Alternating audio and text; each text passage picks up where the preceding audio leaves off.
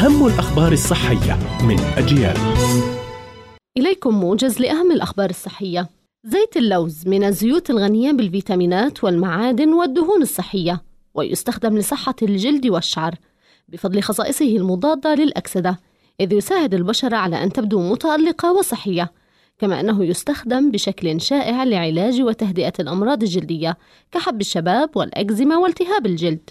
أظهرت الدراسات الحديثة أن السهر لوقت متأخر والحرمان من النوم قد يسببان تلفا طويل الأمد للدماغ كما أن قلة النوم يسبب الاضطرابات النفسية والاكتئاب ولدى البعض حالات الخوف المرضي ويصنف الأطباء اضطرابات النوم في صدارة أعراض أمراض الاكتئاب كما أن قلة النوم ترفع من خطر الموت المبكر لأن الجسم لا يصل إلى مستوى الراحة المنشود. القرنفل يتميز بنكهة دافئة وعطرية وتمتد فوائده إلى ما هو أكثر من مجرد الطعم اللذيذ.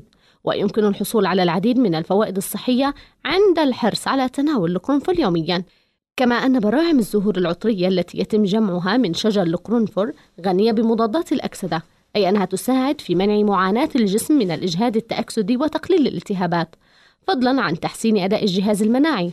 ويشتهر القرنفل نظرا لخصائص تسكين الآلام والمضادة للبكتيريا المتأصلة فيها فإنه بقدرته على تسكين الألم الأسنان وتحسين رائحة الفم.